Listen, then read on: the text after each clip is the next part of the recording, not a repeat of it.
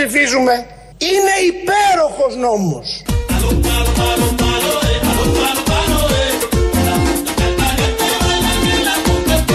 Είναι υπέροχος νόμος.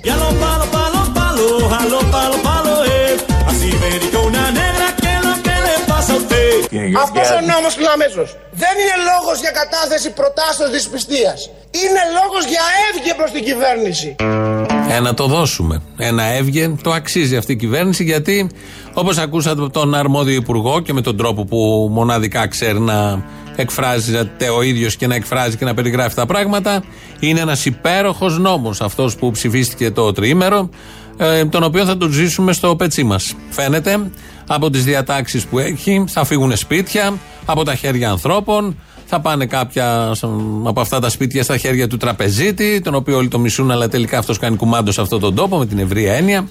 Οπότε είναι ένας υπέροχος πραγματικά νόμος, όπως τον περιγράφει ο Άδωνης Γεωργιάδης, και χρειάζεται να έβγει η κυβέρνηση. Είπαμε να ξεκινήσουμε την αρχή της εβδομάδας έτσι, ε, δίνοντας το έβγε ε, στην κυβέρνηση. 2.11.10.80.880, αν θέλετε κι εσείς να δώσετε το δικό σας έβγε στην κυβέρνηση. Με όποιο τρόπο. Γιατί ένα έβγε μπορεί να περιγραφεί και να δοθεί με πάρα πολλούς τρόπους προς την κυβέρνηση. Τώρα, τι είναι και γιατί δεν ψήφισαν όλοι αυτοί που δεν ψήφισαν τον υπέροχο νόμο που λέει ο Άδωνης Γεωργιάδης και πώς θα έπρεπε να αντιδράσουν. Κανονικά θα έπρεπε να ντρέπονται όσοι βουλευτές δεν το ψηφίζουν. Όχι όσοι βουλευτές το ψηφίζουμε. Το ψηφίζουμε με υπερηφάνεια και δίνουμε ψήφο εμπιστοσύνης στο Χρήστο Σταϊκούρα με υπερηφάνεια. Πού πας Μωρή με την τσάπα!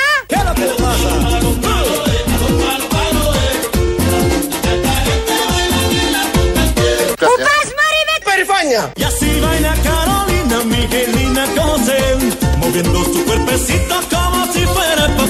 Το ψηφίζουμε με υπερηφάνεια και δίνουμε ψήφο εμπιστοσύνης στο Χρήστο Σταϊκούρα με υπερηφάνεια. Εγώ πρόσεχα την Πολυχρονοπούλου που πρόσεχε την Ξανθοπούλου που μίλαγε με την Διακυγιάρογλου.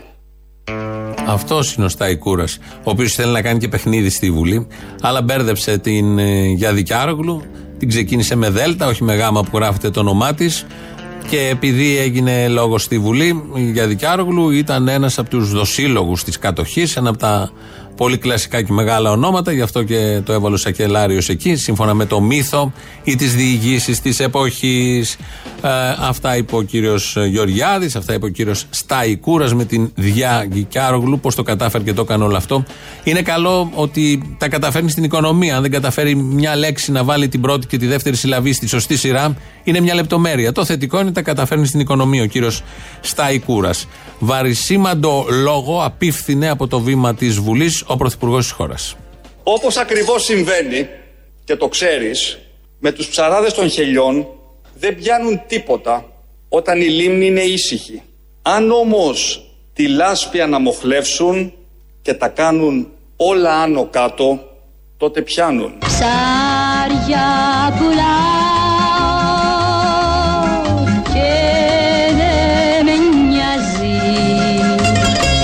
Έτσι και εσύ έμαθες να κερδίζεις μόνο αν την πόλη αναστατώσεις.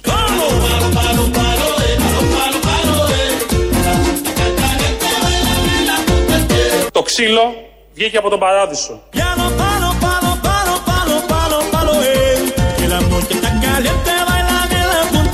Τι συνέβη, Αλεξίου; Ορίστε Λέω, ήσουν εδώ; ε, Πώς; Ε, Εδώ μάλιστα εδώ εδώ. Για πες μας, τι συνέβη; Εγώ πρόσεχα την Πολυχρονοπούλου που πρόσεχε την Ξανθοπούλου που μίλαγε με την Διακυγιάρογλου. Θέλει ένα ταλέντο. Δεν γίνεται εύκολα όλο αυτό. Και ο Χρήστος Ταϊκούρα το έχει αυτό το ταλέντο και στα οικονομικά. Να μην ξεχνάμε το βασικό και πρώτο του ταλέντο. Γι' αυτό και η οικονομία πάει τόσο καλά. Το βλέπετε, το ζούμε όλοι και θα πάει ακόμη καλύτερα.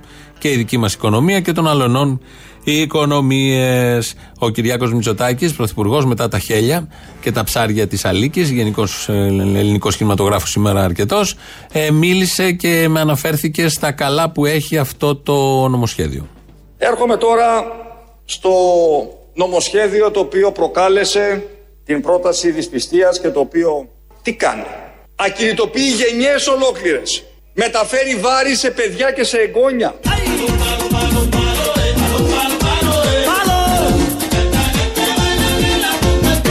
Τι κάνει; Ακινητοποιεί γενιές ολόκληρες.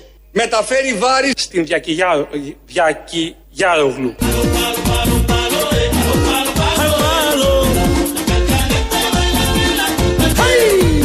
Θέλω να πω δύο κουβέντες Στην Διακυγιά- Διακυγιάρογλου. για το ζήτημα της πανδημίας, ότι βρεθήκαμε απροετοίμαστοι, ότι τα έχουμε καταφέρει χάλια στο δεύτερο κύμα.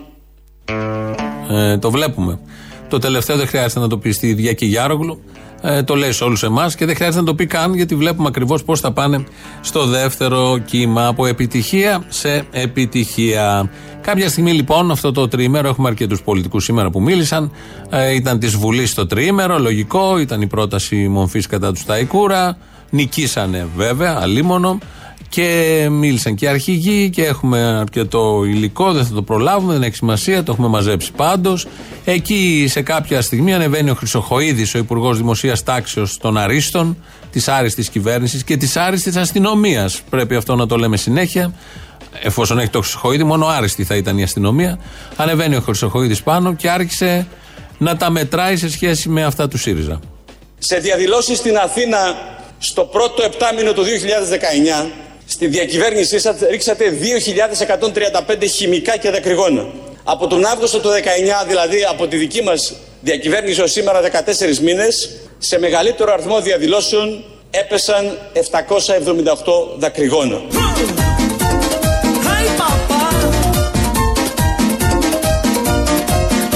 Επιτέλους η αστυνομία και ο Χρυσοχοίδης δεν τα κατάφεραν.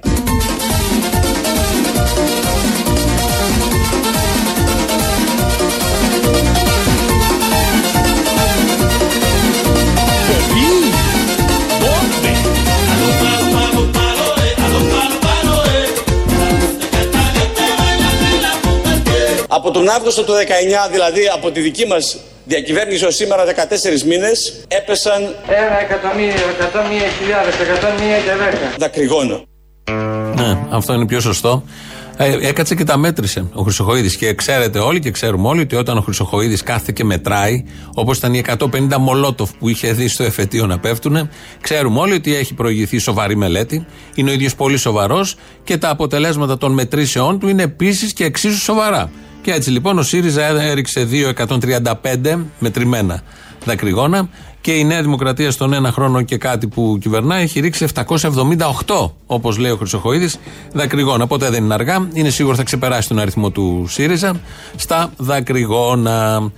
Έδωσε τα επίσημα στοιχεία, τα ανέφερε με πολύ μεγάλη χαρά. Να θυμίσουμε ότι υπάρχει μια τεράστια ε, ε, αποτυχία της ελληνικής αστυνομίας. Έχει διαφύγει ο υπαρχηγός της Χρυσής Αυγής που υποτίθεται τους παρακολουθούν ε, εδώ και ένα μήνα όλους στα σπίτια τους απ' έξω, γιατί ξέραμε και είχε φανεί ειδικά μετά την απόφαση για εγκληματική οργάνωση τι ακριβώς θα συμβεί. Ήταν η αστυνομία απ' έξω, αλλά χάθηκε ο παπάς.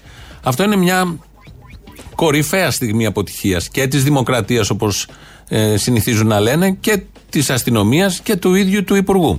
Δεν έχει πειραχτεί κανείς, δεν έχει παρετηθεί κανείς, δεν έχει νιώσει την ανάγκη κανείς να πει κάτι για όλο αυτό το θέμα. Και όχι μόνο αυτό, Βγαίνει ο Χρυσοχοίδης λοιπόν χθες, ο Υπουργός Δημοσίας Τάξεως, και το γυρίζει όλο αυτό, ούτε λίγο ούτε πολύ, ότι πρέπει να τους ζητήσουμε συγγνώμη που τόσες μέρες λέμε σας έφυγε ο Παππάς ενώ τον είχατε μέσα στα χέρια σας, τον χάσατε και είναι μια τεράστια γκάφα και συμβολική γκάφα όλο αυτό που έχει γίνει, γιατί δεν είναι ένας τυχαίος, είναι ο υπαρχηγός των φασιστών, του φασιστικού κόμματος που είχαμε σε αυτόν και έχουμε ακόμα σε αυτόν τον τόπο.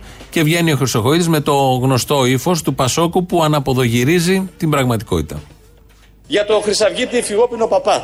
Δώσατε χερέκακα όλοι σας τη δύναμη τα ρέστα σας. Θεωρήσατε ότι επιτέλους η αστυνομία και ο Χρυσοχοίδης δεν τα κατάφεραν. Στην ουσία ζητάτε να παραβούμε κανόνες κράτους δικαίου για να παρακολουθήσουμε ένα κατηγορούμενο που ήταν μέχρι προχθές παπάς. Ζητάτε να παραβούμε κανόνες κράτους δικαίου. Πολύ καλό. Το άλλο με το τοτό το ξέρετε. Επίσης, άκρητα ειρωνευτήκατε ότι τα σπίτια όλων των κατηγορουμένων ήταν υπη- υπό επιτήρηση. Υπάρχουν και τέτοια ζητήματα που η αστυνομία με εντολή του εισαγγελέα μπορεί να επιτηρεί κάποια σπίτια. Και επιτέλους τι θέλετε, πείτε μας, να επιτρέψουμε το λιντσάρισμα; Να επιτρέψουμε το λιντσάρισμα για να ικανοποιηθεί το κοινό αίσθημα; Δεν είπε κανείς για λιντσάρισμα. Όλοι λέμε και μιλάμε να τηρηθούν αυτά που πρέπει. Όταν κάποιος καταδικάζεται από το δικαστήριο, η αστυνομία τον συλλαμβάνει, εφόσον τον παρακολουθεί και ένα μήνα, ίσως και περισσότερο, και τον οδηγεί εκεί που πρέπει να οδηγηθεί. Δεν μίλησε κανείς για λιντσάρισμα. Ποιος ο λόγος να φέρνει τέτοιου τύπου εικόνες και τέτοια σχήματα λεκτικά; Για ποιον ακριβώς λόγο το κάνει; Ένας νοήμων υποτίθεται άνθρωπος. Αν δεν υποτιμάει κάργα την νοημοσύνη και αυτών που είναι από κάτω μες στη Βουλή και όλων ημών που ακούμε και παρακολουθούμε την πολιτική ζωή αυτού του τόπου με αυτούς τους πρωταγωνιστές. Και θέλετε να λέγεστε αριστερά όλοι εσείς που από τέτοια καταπάτηση νόμων γέμισαν νεκροταφεία και στέναξε σε φυλακές και ξερονίσια ο τόπος. Δηλαδή, λέει ο Χρυσοχοίδης, ότι επειδή σε αυτόν τον τόπο είχαμε ξερονίσια και φυλακίσεις κομμουνιστών αριστερών, δεν πρέπει να απαιτούμε όλοι εμείς να συλληφθεί ο παπάς. Αυτό ακριβώς το λεκτικό σχήμα χρησιμοποίησε και παραμένει εκεί που είναι, ο ίδιος και οι επιτελεί από κάτω, η αξιωματική της ελληνικής αστυνομίας και είναι ο καθένας στη θέση του. Δεν έχει αισθανθεί κανείς την ανάγκη να πει κάτι γύρω από αυτό το θέμα. Δεν λέω να ζητήσει συγγνώμη, να πει οτιδήποτε γύρω από αυτό. Και αντί αυτό να ακούμε ότι επειδή είχαμε ξερονίσια δεν πρέπει να ζητάμε τη σύλληψη του παπά. Γιατί τα ξερονίσια, πώς κατάφερε σε μια πρόταση έβαλε τον φασίστα μαζί με τα ξερονίσια το ίδιο διοκόμενου, τους κομμουνιστές με τους φασίστες, το ίδιο διοκόμενου σε αυτόν τον τόπο, μόνο ένα μυαλό σαν του Χρυσοχοίδη θα μπορούσε να το κάνει. Και θέλετε να λέγεστε αριστερά όλοι εσείς που από τέτοια καταπάτηση νόμων γέμισαν νεκροταφεία και στέναξε σε φυλακές και ξερονίσια ο τόπος. Τι λέει; Μαλακίες.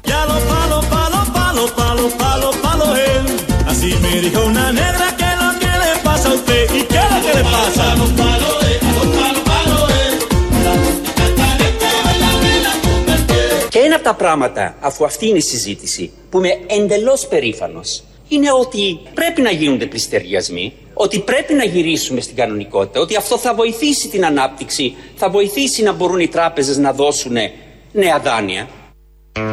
Είναι υπερήφανος. Ο Τσακαλώτος. Περάσαμε έτσι στον αστερισμό του ΣΥΡΙΖΑ γιατί έχουμε γεγονότα να ξέρετε. Τώρα που θα επισυμβεί, όπως λέμε, η δεύτερη φορά αριστερά, ε, βρήκαμε ποιος θα είναι ο πρώτος νόμος που μέρα μεσημέρι θα ασκηστεί. Εμείς λοιπόν δεσμευόμαστε, ανεξάρτητα από το αποτέλεσμα της σημερινής ψηφοφορίας, να μην αφήσουμε αυτή τη μεγάλη αδικία να συνεχιστεί. Δεσμευόμαστε στον ελληνικό λαό. Ο πρώτος νόμος που θα καταργηθεί μόλις επανέλθουμε στη διακυβέρνηση του τόπου θα είναι αυτός. Ένα μηδέν. Θα είναι αυτός ο πρώτος νόμος, αυτός που ψηφίστηκε χθες το βράδυ από την ε, Βουλή. Το ανακοίνωσε ο Αλέξης Τσίπρας. Προφανώς με ένα νόμο και ένα άρθρο. Θα γίνει όλο αυτό. Όπως καταργήθηκε και το μνημόνιο. Θυμόσαστε όλοι, με μια τέτοια διαβεβαίωση. Θα ήταν η πρώτη τους πράξη, θα ήταν και μέρα μεσημέρι και ούτε μία στο εκατομμύριο δεν υπήρχε περίπτωση να μην συμβεί αυτό. Ακόμη και αν η Μέρκελ χτυπιόταν. Έτσι τώρα έχουμε για τη δεύτερη φορά αριστερά, όποτε έρθει αυτή, ε, τον πρώτο νόμο που θα καταργηθεί. Τα έλεγε ο Αλέξης Τσίπρας αυτά χθε και αναφέρθηκε σε αυτήν την περίφημη δεύτερη φορά.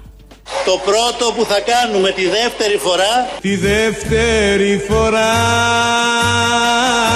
κλεισμένος στο Μέγαρο Μαξίμου. θα έρθω για να ζήσω θα είναι να πάρουμε τα κλειδιά της οικονομίας από το παρασιτικό κεφάλαιο και από αυτούς που σήμερα ελέγχουν την οικονομία, τους τραπεζίτες και τα φάνης. Πάρτε και μια επική, επική, επική παπάντζα αυτό το τελευταίο εδώ, διότι δεν υπάρχει περίπτωση καμία κυβέρνηση, όσο και να θέλει, αυτού του τύπου να πάρουν τα κλειδιά της οικονομίας. Η οικονομία είναι πάνω από τις κυβερνήσεις. Οι τραπεζίτες είναι πάνω από τις κυβερνήσεις. Οι υπουργοί, οι πρωθυπουργοί είναι υπηρέτες των τραπεζιτών. Αυτό ισχύει σε αυτή τη χώρα, στις γειτονικές χώρες, στις παραπάνω χώρες, σε όλη την Ευρωπαϊκή Ένωση, στο δυτικό ημισφαίριο το περίφημο, ακόμη και στις πανάπτυκτες χώρες. Αυτοί που είναι πάνω και αυτοί που έχουν τα κλειδιά, αυτό γράφει στην Ούγη αυτό το πολύ ωραίο σύστημα που ζούμε και περνάμε τόσο όμορφα, ο καπιταλισμός. Αυτοί είναι οι αρχηγοί, αυτοί έχουν τα κλειδιά. Δεν μπορεί να τους τα πάρει κανένας. Δεν υπάρχει ρύθμιση να τα πάρει κανένας τα κλειδιά της οικονομίας. Απλά εδώ ήθελε να ε, κάνει το γνωστό, τα λέει, χειροκροτούν μόνο οι ίδιοι. Αυτό αναφορική ομιλία έτσι κι αλλιώς. Και συνέχισε με τη δεύτερη φορά. Και να ξέρετε, η δεύτερη φορά και για σας και για μας, κυρίως όμως για το λαό, θα είναι τελείως διαφορετικά τα πράγματα. Όσο η καρδιά κι αν λαχταρά Δεν θα ξαναγαπήσω Το ελληνικό λαό. Να, εντάξει. Τη δεύτερη φορά δεν θα συμβεί τουλάχιστον αυτό. Οπότε να το δοκιμάσουμε. Να δούμε μήπως ε, γίνει όλο αυτό το πολύ ωραίο που περιέγραψε ότι ο πρώτος νόμος που θα ασκηστεί με ένα νόμο, ένα άρθρο και θα είναι μέρα μεσημέρι, θα είναι ο συγκεκριμένος που ψήφισαν χτες. Ο πρωθυπουργός της χώρας, αφού τα είπε όλα αυτά ο Αλέξης Τσίπρας και ε, γέλασαν μέσα στο κοινοβούλιο, περνάνε και καλά. Ήταν και πολλές οι ώρες. Υπήρχε ανάγκη έτσι κάπως να δοθεί ένα πιο χαρούμενο και χαροπό κλίμα και στίγμα. Το έδωσε ο Αλέξης Τσίπρας. Αμέσως μετά παίρνει το λόγο ο Κυριάκος Μητσοτάκης, ο πρωθυπουργός της χώρας, ο οποίος το έφερε από εδώ, το έφερε από εκεί, δύο μέρες πριν την 28η Οκτωβρίου και είπε το εξής. Μου έκανε πολύ εντύπωση η αναφορά σας στον εθνικισμό και η κατηγορία ότι εθνικισμός υπάρχει βασικά από την πλευρά της δεξιάς, ότι μόνο εσείς πολεμήσατε στην εθνική αντίσταση, εσείς οριζόμενοι ως αριστεροί, όχι στην εθνική αντίσταση πολέμησε όλος ο ελληνικός λαός. Και κάποια στιγμή αυτό είναι κάτι το οποίο πρέπει να αναγνωριστεί. Δεν αποτελεί προνόμιο η εθνική αντίσταση της αριστεράς. Πολύ σωστά τα λέει εδώ ο πρωθυπουργός της χώρας. Δεν πολέμησαν οι λαδέμποροι. Ξέρετε τι είναι να έχεις στην αποθήκη σου λάδια, αλεύρι, τρόφιμα, να πεινάνε όλοι, να θέλουν να στα φάνε και εσύ να πολεμάς, να τα κρατήσεις μόνο για σένα και να τα πουλάς σε τριπλάσιες, οχταπλάσιες τιμές, ακόμα και αν παίρνεις χρυσά δόντια. Οι λαδέμποροι δεν έδωσαν μάχη. Σε ποια παράταξη ανήκαν οι λαδέμποροι; Οι δοσύλλογοι, με την ευρία έννοια, να θέλουν να πολεμήσουν, αλλά δεν πήγαν να πολεμήσουν γιατί ή έφυγαν στο Κάιρο και στο Λονδίνο ή έμειναν ε, εδώ και υπηρέτησαν από κυβερνητικές θέσεις τους Γερμανούς. Ναζί κατακτητές του τόπου. Οι περίφημοι πολιτικοί δοσύλλογοι. Οι τάγματα ασφαλίτες δεν πολέμησαν. Το ΕΑΜ, τον Ελλάς πολέμησαν. Άρα και αυτοί έκαναν αντίσταση κατά μία έννοια. Οι κουκουλοφόροι δοσύλλογοι τάγματα ασφαλίτες που δείχνανε με το χέρι. Δεν πολέμησαν. Δεν ήταν δύσκολο αυτό. Να φοράς την κουκούλα Είδατε πώς νιώθουμε τώρα με τη μάσκα. Για φανταστείτε μια μαύρη κουκούλα μόνο με δύο τρύπες στα μάτια. Δεν ανέπνεε από πουθενά. Και έπρεπε να θυμηθεί να καταδώσει τον κομμουνιστή απέναντι, τον αριστερό, που έπρεπε να εκτελεστεί, να πάει στο εκτελεστικό απόσπασμα. Όλοι αυτοί ανήκαν στη δεξιά. Όλοι αυτοί και άλλοι τόσοι. Αυτοί που κυβέρνησαν τη χώρα από εκεί και πέρα. Και με το που έφυγε ο κατακτητής, πήραν και τα περίφημα αξιώματα. Όμως, μια που μιλάμε, να το κάνουμε και λίγο πιο συγκεκριμένο, γιατί αυτά που είπα εγώ τώρα εδώ, τέσσερις κατηγορίες, δοσύλλογοι, λαδέμποροι, ταγματασφαλίτες, κουκουλοφόροι, είναι και λίγο γενικό. Ε, και επειδή λέει ότι η εθνική αντίσταση δεν ήταν προνόμιο της αριστεράς, αλλά ήταν και της δεξιάς, γιατί και αυτή η παράταξη είχε ανθρώπους που συμβάλανε πάρα πολύ στην εθνική αντίσταση. Θα ακούσουμε έναν τέτοιο, τι ακριβώς και πόσο δύσκολα πέρασε σε εκείνα τα χρόνια. Εγώ που θυμάμαι την πείνα στην Αθήνα όταν το βράδυ που κοιμόμουν μαζί με τον Μακαή τον αδελφό μου το βράδυ δεν μπορούσα να κοιμηθούμε από τις φωνές των ανθρώπων πεινάω γύρω μου Υπάρχει χειρότερο να θες να κοιμηθείς το βράδυ και να μην μπορείς να κοιμηθείς επειδή φώναζαν οι πεινασμένοι της κατοχής και λέγαν όλοι γύρω τριγύρω πεινάω πεινάω. Δεν υπάρχει χειρότερο. Έχει δίκιο ο Κυριάκος Μητσοτάκης. Υπήρχαν όντως άνθρωποι από τη δεξιά παράταξη που πέρασαν πάρα πολύ δύσκολα. Ακούσαμε μόλις έναν, θα ακούσουμε τον ίδιο σε μια άλλη φοβερή, τρομερά δύσκολη στιγμή. Εγώ πώς ζούσα εκείνη την εποχή. Ήμουν γραμμένος σε τρία συσίτια, διότι ήμουν δικηγόρος, ήμουν κριτικός, στρατιώτης κριτικός ο οποίος είχα μείνει και είχα και ένα τρίτο συσίτιο φοιτητού. Εκείνη την εποχή τα συσίτια έδιναν φασολάδα και εγώ είχα ε, στην τσέπη ένα κουτάλι και πήγαινα σε τρία συσίτια και έτρωγα τρεις φασολάδες ανάλαδες κάθε μεσημέρι και με αυτό έζησα 11 μήνες. Αυτό δεν είναι εθνική αντίσταση. Να τρως τρεις φασολάδες τη μέρα. Μπορείτε εσείς να φάτε μία, μία μισή φασολάδα σήμερα. Εκεί νομίζω φρενάρετε. Δύο. Έτρωγε ο άνθρωπος τρεις φασολάδες τη μέρα για 11 μήνες. Δεν υπάρχει μεγαλύτερη καταδίκη για κάποιον και έτσι δεν μπορούσε να κοιμηθεί το βράδυ.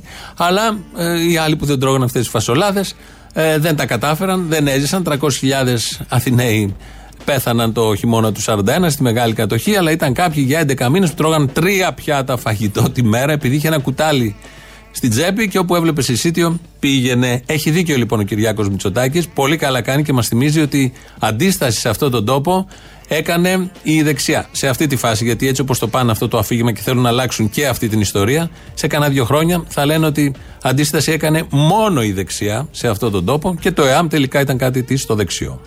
Αυτό είναι κάτι το οποίο πρέπει να αναγνωριστεί. Δεν αποτελεί προνόμιο η εθνική αντίσταση της αριστεράς. Και είναι προσβολή να το λέτε. Αυτό. Είναι προσβολή να το, να το λέτε ακόμα και σήμερα. Μετά την εθνική συμφιλίωση. Να επανέρχεστε σε στιγμές διχασμού. Γιατί αυτή η παράταξη δεν είχε, δεν είχε ανθρώπους που πολέμησαν, που θυσιάστηκαν στην εθνική αντίσταση; Και τρώγα τρεις φασολάδες ανάλαδες κάθε μεσημέρι. Τι πράγματα είναι αυτά που λέγονται σε αυτή την αίθουσα; Μόνο και μόνο για να χαϊδέψετε το δικό σας κομματικό ακροατήριο. Είναι ντροπή να λέγονται αυτά τα πράγματα.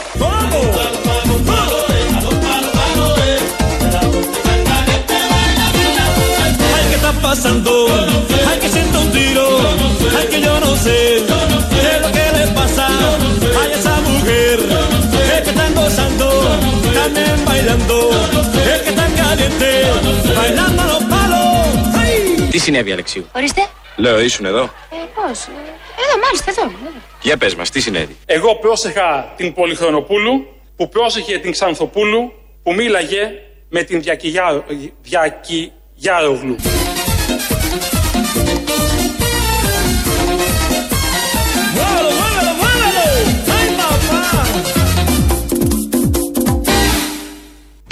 Πάρτε δεξί που έχετε παππούδες και ήταν στην εθνική αντίσταση κατά του Ναζί κατακτητή στο 2.11.10.80.880 και πείτε την εμπειρία σας να την καταγράψει μέσα ο Αποστόλης. Η Χριστίνα Αγγελάκη ρυθμίζει τον ήχο. Πάμε γρήγορα γρήγορα στον πρώτο λαό.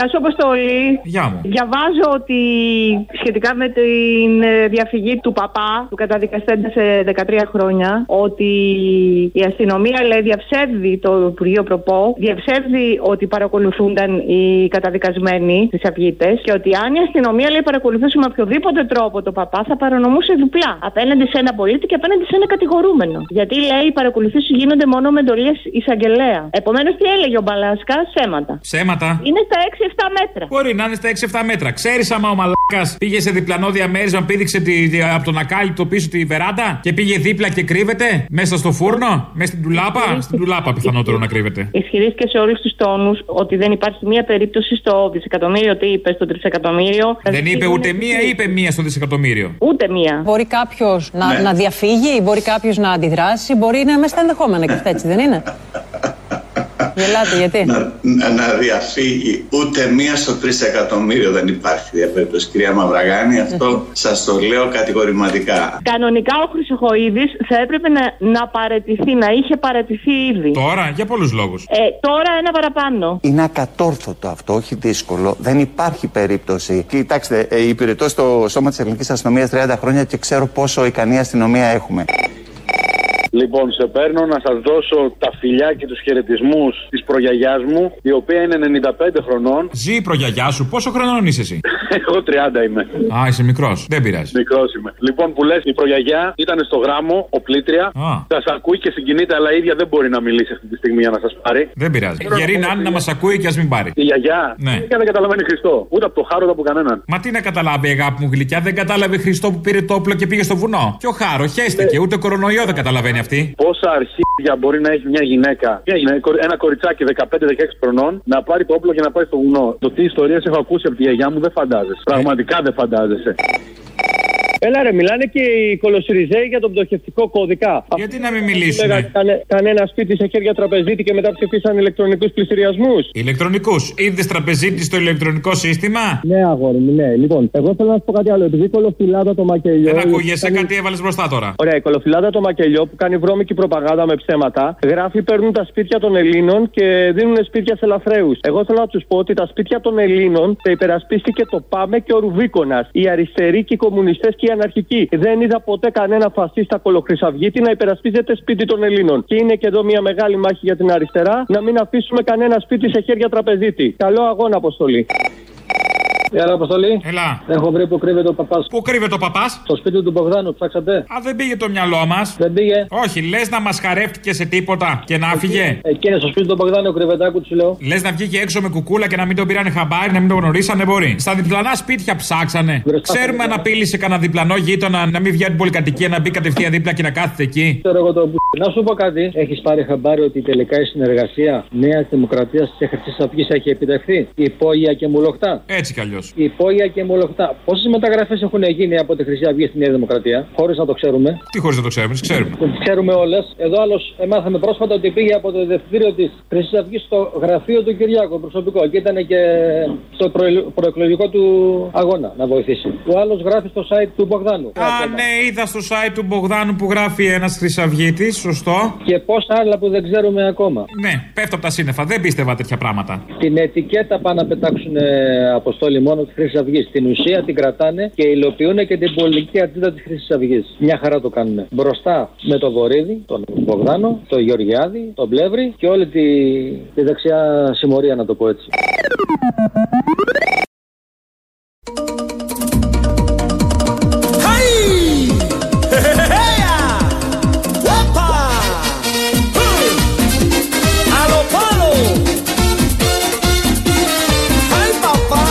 Αποτελεί προνόμιο η εθνική αντίσταση της αριστεράς. Και είναι προσβολή να το λέτε. Γιατί αυτή η παράταξη δεν είχε, δεν είχε ανθρώπους που πολέμησαν, που θυσιάστηκαν στην εθνική αντίσταση; Τι πράγματα είναι αυτά που λέγονται σε αυτή την αίθουσα; Είναι ντροπή να λέγονται αυτά τα πράγματα. Στο τελευταίο θα συμφωνήσουμε. Είναι ντροπή να λέγονται αυτά τα πράγματα. Ειδήσεις τώρα από την ελληνική αστυνομία. Είναι η αστυνομική τίτλη των ειδήσεων σε ένα λεπτό. Στο μικρόφωνο ο Μπαλούρδος, δημοσιογράφος Μάρκος. Ως τον καλύτερο Υπουργό Οικονομικών ανέδειξε η χθεσινή ψηφοφορία στο Κοινοβούλιο το Χρήστος Σταϊκούρα. Στο πρόσωπο του άξιου αυτού πολιτικού επιβραβεύτηκε η οικονομική πολιτική της κυβέρνησής μας, αλλά κυρίως η άριστη επιλογή του Πρωθυπουργού μας και σωτήρα όλων ημών Κυριάκου Μητσοτάκη του δεύτερου, που μπορεί να είναι δεύτερος στη σειρά των Μητσοτάκηδων, αλλά είναι πρώτος στη σειρά των άξιων. Εξερχόμενος του Κοινοβουλίου, ο κύριος Σταϊκούρας δήλωσε «Ευχαριστώ τον Πρωθυπουργό Κυριάκο Μητσοτάκη, το μήνυμα είναι καθαρό σαν το γάγαρο νερό». Μεγάλη επιτυχία της ελληνικής αστυνομίας στο πλαίσιο των μέτρων κατά του κορονοϊού. Σε έλεγχο που διενήργησαν οι μονάδες Δέλτα για την ανακάλυψη απίθαρχων νέων που κυκλοφορούν μετά τις 12.30 το βράδυ εντοπίστηκε ένα φάντασμα. Το φάντασμα κυκλοφορούσε ανενόχλητο από τα μεσάνυχτα ακριβώς στη γωνία των οδών Ακαδημίας και Σόλωνος. Χόρευε αμέριμνο χωρίς να φοράει μάσκα. Οι έμπειροι αστυνομικοί το ακινητοποίησαν, το συνέλαβαν και κρατείται στον 12ο όροφο της Γαδά στο τμήμα φαντασμάτων. Μαζί με το φάντασμα οι αστυνομικοί συνέλαβαν και 27 14χρονους μαθητές έτσι για την κάπλα.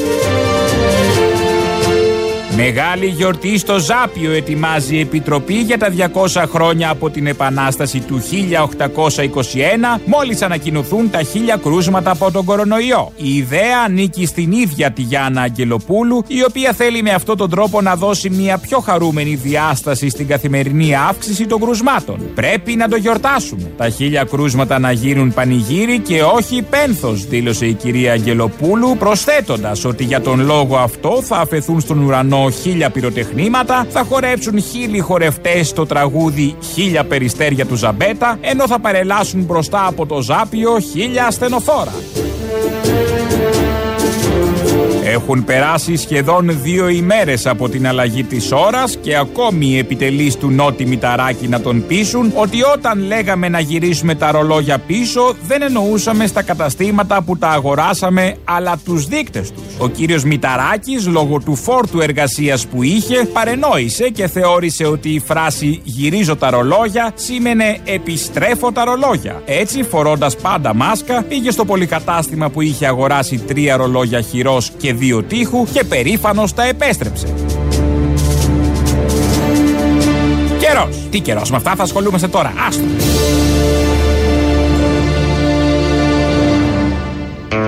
Πέφτουμε από τα σύννεφα για το μηταράκι. Τώρα στα υπόλοιπα, τα λεωφορεία και τις εικόνες στα λεωφορεία τις βλέπουμε όλοι κάθε πρωί στο σταθμό, το, στους σταθμούς του μέτρο.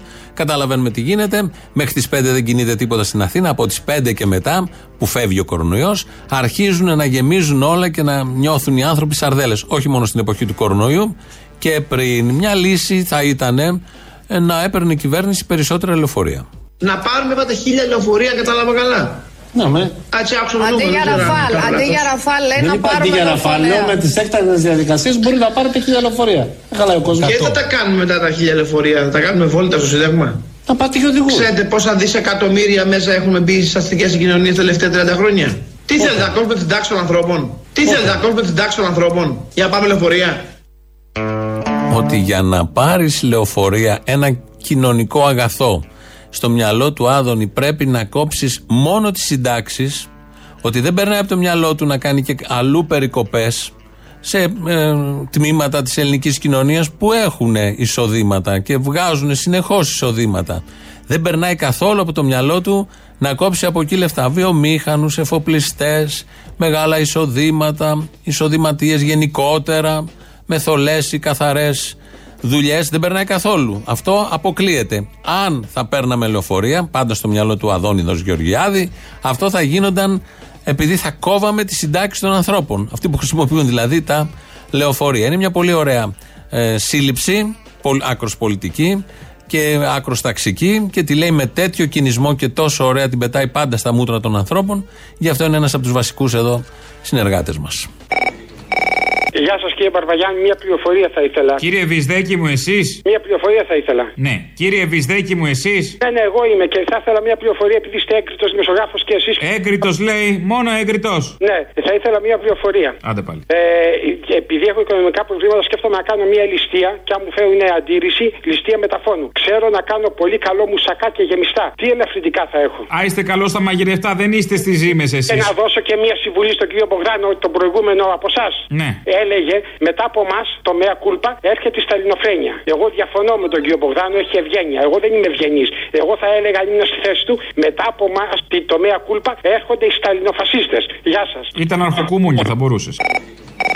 Έλα, Αποστολή, τι κάνεις; Έλα, καλά, πού είσαι έτσι, είπαμε. Ναι, ναι, ναι, έχεις δίκιο, αλλά όλο αυτό το καιρό με τη Χρυσή Αυγή και λοιπά δεν ήθελα να χάσω κουβέντα και από τους τρεις σας, από τους τρεις συνεργάτες που σας θαυμάζω. Ποιος είναι ο τρίτος; Ο Άδωνης. Γεια σου, μα, μα, μαλά. Α, ναι. Ε, δεν είναι, δεν σου το έχω ξαναπεί, αφού είναι μόνιμος συνεργάτης. Ότι είναι μόνιμος είναι, αλλά το επιδιώκει κι αυτός. Τι να κάνουμε. Boing, boing. Ναι, ναι, ναι, ναι. Δεν ξεμπλέκεις και εύκολα, τον αποφεύγουμε, τον αποφεύγουμε πόσο; Ε, ναι, ναι, ναι, ναι, πραγματικά, ναι. Α, να σου πω. Τι έπαθες καλά, τι ήταν αυτή η κραυγή; Ε, γεια σας. Γεια σας. Ο Αποστόλης. Ναι, ναι. Αποστόλη, γεια σου, Νεκτάριο από το Αίγιο. Σε ακούω χρόνια. Γεια σου, Νεκτάρι από το Αίγιο, ψηφίζεις Παπανδρέου; Παλιά ψήφιζα Παπαντρέου, ναι, ήμουν απασογικό. Ναι, μιλάμε τώρα για την εποχή του 89, εκεί, εκεί. Τι συνέβη, τι άλλαξε, γιατί; Ε, αλλάξανε πολλά, πολλά, πολλά. Αλλάξανε. Αυτό δεν είναι τη στιγμή. Εγώ πρέπει να σου πω ότι πραγματικά σε ακούω χρόνια. Συμφωνώ με το 80 έως 90% των απόψεών σας. Καλά είναι. Μας κάνετε να γελάμε. Για τις μαλακίες που λέμε, καλά είναι. you Παρακαλώ. Λέγεται. Ποιος είστε; Εσείς ποιος είστε; Τι κάνεις, Μωρή; Δεν σε ξαναπήρα. Μου έλειψε. Πότε με έχεις ξαναπάρει; Έχω πάρει μια φορά, βγήκαμε την πρώτη. Σε θυμάμαι, μου είχε μείνει ανεξίτηλο, χαράχτηκε μέσα μου.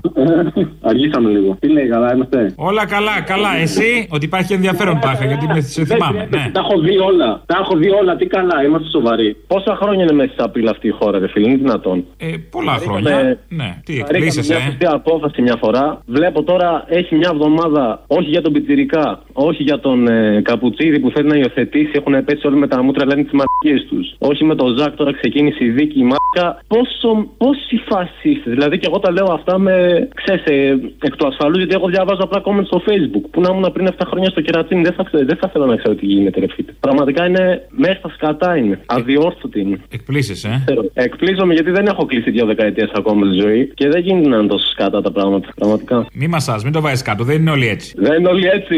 Άσχημα δεν αποστόλη της. Δεν είμαστε εμείς έτσι, αυτό θέλω να πω. Καλά, ναι. Ε, και αυτό δεν ξέρω κατά πόσο μου δίνει ελπίδες τώρα. Ε, γιατί; Να σου πω. Ε, τώρα, εγώ θα σου δώσω ελπίδα. Α, η παράτα μας μεσημεριάτικα. Άλλη όρεξη δεν είχα. Μαλάκα, είναι απίστευτο. Αποστόλης. Το... Α, συγγνώμη, μαλάκα, αποστόλη. Αποστόλης, σκέτο. Και εδώ δεν μου πάει, δεν μου βγαίνει. Ε, λυπάμαι. Το πιο ανησυχητικό είναι ότι βγάζουν λογική αυτά που λένε και πιστεύουν.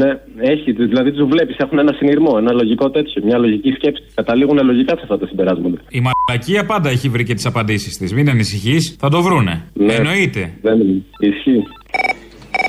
Διαβάζω κάτι ωραίο εδώ και λέει. Πόσο ωραίο να είναι αυτό που διαβάζεις εσύ. Καμιά μαλακία, τι διαβάζεις, μακελιό; Καμία συνήθω μαλακία διαβάζω. Λέει. Τα φίδια λέει κάνουν. Sound κάτσει καλά να πούμε. Όμως εγώ λέει γνωρίζω μερικά που λένε Γεια σου, τι κάνεις; Κατάλαβε πώ το λέει. Καλά, αυτό που, πού το διάβασες να το βρω κι εγώ; Ε, μ, θα σου- Αυτά μου κάνει. Να, τα διαβάζει αυτά τα ωραία τα ψαγμένα και εγώ δεν, εκεί είμαι βλάχος. Δεν τα ψάχνω, δεν τα βρίσκω. Αγαγαγαγαγαγα, Γεια σου, Αποστολάρα μου. Εσύ σε φύγε, κόψει καπίστρι πια, ε. Ε, κό- κόψει καπίστρι βέβαια τώρα με τον καιρό έτσι και με τα λόγια. Ότι ο καιρός ήταν. Και εκατόγια, με τα λόγια, ξέρεις από όσο χτίζω λόγια εκατόγια με τα λόγια. Έχεις να μου πεις κι άλλα τέτοια ωραία, όμορφα. Ε, Άστο. Έχουμε εδώ ένα ωραίο μήνυμα ενός ακροατή, ο Θανάση. Τον βλέπω μερικές φορές, αφήνει και στον Μπογδάνο νωρίτερα μηνύματα και λέει: Θανάση κάτω πατήσια. Καλό μεσημέρι. Πριν σας ρωτήσω, θα σας συστηθώ. Είμαι φιλελεύθερος και δημοκράτης και όχι ακροδεξιός. Περαστικά για τα τρία. Όταν ο συγχωρεμένος ο πατέρας μου επισκέφτηκε την Εσουσουδού, Σοβιετική Ένωση, ναυτικός ήταν ο άνθρωπος, τη δεκαετία του 70 επί Μπρέσνιεφ, μου είχε διηγηθεί χρόνια αργότερα το εξής, αν και κάτω τέλεια. Στεκόταν, λέει, μετά τη φάμπρικα στην ουρά για δύο φέτες ψωμί και 200 γραμμάρια κρέας μόνο κάθε Παρασκευή. Αυτός το είχε πει ο πατέρας ότι συνέβαινε, δηλαδή οι κάτοικοι της Εσουσουδού Σοβιετικής Ένωσης ε, πληρώνονταν μια φορά τη βδομάδα με 200 γραμμάρια κρέας και δύο φέτες ψωμί. Τις άλλες μέρες τίποτα. Αυτό συνέβαινε δηλαδή. Σου ακούγεται πιστικό αυτή η διήγηση. Και συνεχίζει το μήνυμα. Ναι, δεν υπήρχαν άστεγοι, το παραδέχεται. Μέχρι λάντα τους χορηγούσε το κράτος. Αυτό δεν το λένε ούτε αυτοί που υποστηρίζουν τη Σοβιετική Ένωση, το λέει εδώ ο Θανάσης, δεν έχει σημασία. Όμως και δούλευαν και πεινούσαν και δικτακτορία είχαν και δεν μπορούσαν να ταξιδέψουν. Αυτές ήταν οι λαϊκές δημοκρατίες, κύριοι της ελληνοφρένειας, λέει ο Θανάσης. Ε, πολύ ενδιαφέρον αυτό το μήνυμα. Να σου πω, Θανάση, ότι σήμερα, το 2020, καλά κάνεις και νοιάζεσαι για το πώς ένας λαός τρεφόταν μόνο με φέτες ψωμί και 200 γραμμάρια, όπως λες εδώ, κρέας. Να σου πω ότι ένας λαός σήμερα, το 2020, 42 εκατομμύρια από τους Αμερικανούς ζουν με συσίτια. Επειδή ποτέ, ακόμη και αν ζούσε ο πατέρας σου και πήγαινε εκεί, και εσύ αν πας, ποτέ δεν θα σχολιάσεις αυτό το θέμα. Το 2020 δεν θα σου πω για Αφρική, για τα παιδιά και όλα αυτά που συμβαίνουν, ούτε τους δικούς μας άστεγους, ούτε τι γίνεται εδώ. Θα σου πω για τα 42 εκατομμύρια, 20 εκ των οποίων εκατομμύρια είναι παιδιά που τρέφονται μόνο από συσίτια. Τώρα, για τη δεκαετία του 60 και του 70 που κάνεις τη σύγκριση με τη Σοβιετική Ένωση και καλά κάνεις. Να θυμίσω ότι όλη, ε, μιλάς και για δημοκρατία. Όλη η Λατινική Αμερική είχε χούντες. Όλη η, νοτιο, η Νότια Ασία είχε χούντες. Η Πορτογαλία, η Ισπανία, η Ελλάδα είχε χούντα. Όλη η Αφρική ήταν, αν όχι χούντες, ημιχούντε ή από απικικρο- απικικοκρατικά καθεστώτα. Επειδή μιλάς για δημοκρατία και καλά κάνεις και στρέφεις τα φώτα σου προς τη Σοβιετική Ένωση, αλλά δεν ρίχνεις και μια ματιά τι ακριβώς συνέβαινε αλλού. Σε σχέση με το πώς ζούσαμε εμείς, πώς ζούσαν οι Σοβιετικοί πολίτες και οι λαοί των Ανατολικών χωρών, εδώ στα χωριά υπήρχε πείνα, δεν υπήρχαν τα βασικά. Το ρεύμα, θυμάμαι κάτι εκπομπές όταν είχε βγει ο Παπανδρέου ο Ανδρέας που του είχε συνδεθεί στην Κάριστο και στα χωριά της ε, Εύβοιας και πανηγύριζαν. Έφευγαν μετανάστες, οι Έλληνες, επειδή δεν είχαν εδώ να ζήσουν, αλλά για αυτά δεν πρόκειται ποτέ να πεις και να σχολιάσεις και να πεις τίποτα. Ούτε για τα θέματα δημοκρατίας, ούτε για τα θέματα πείνας και πώς ζούσαν οι άνθρωποι.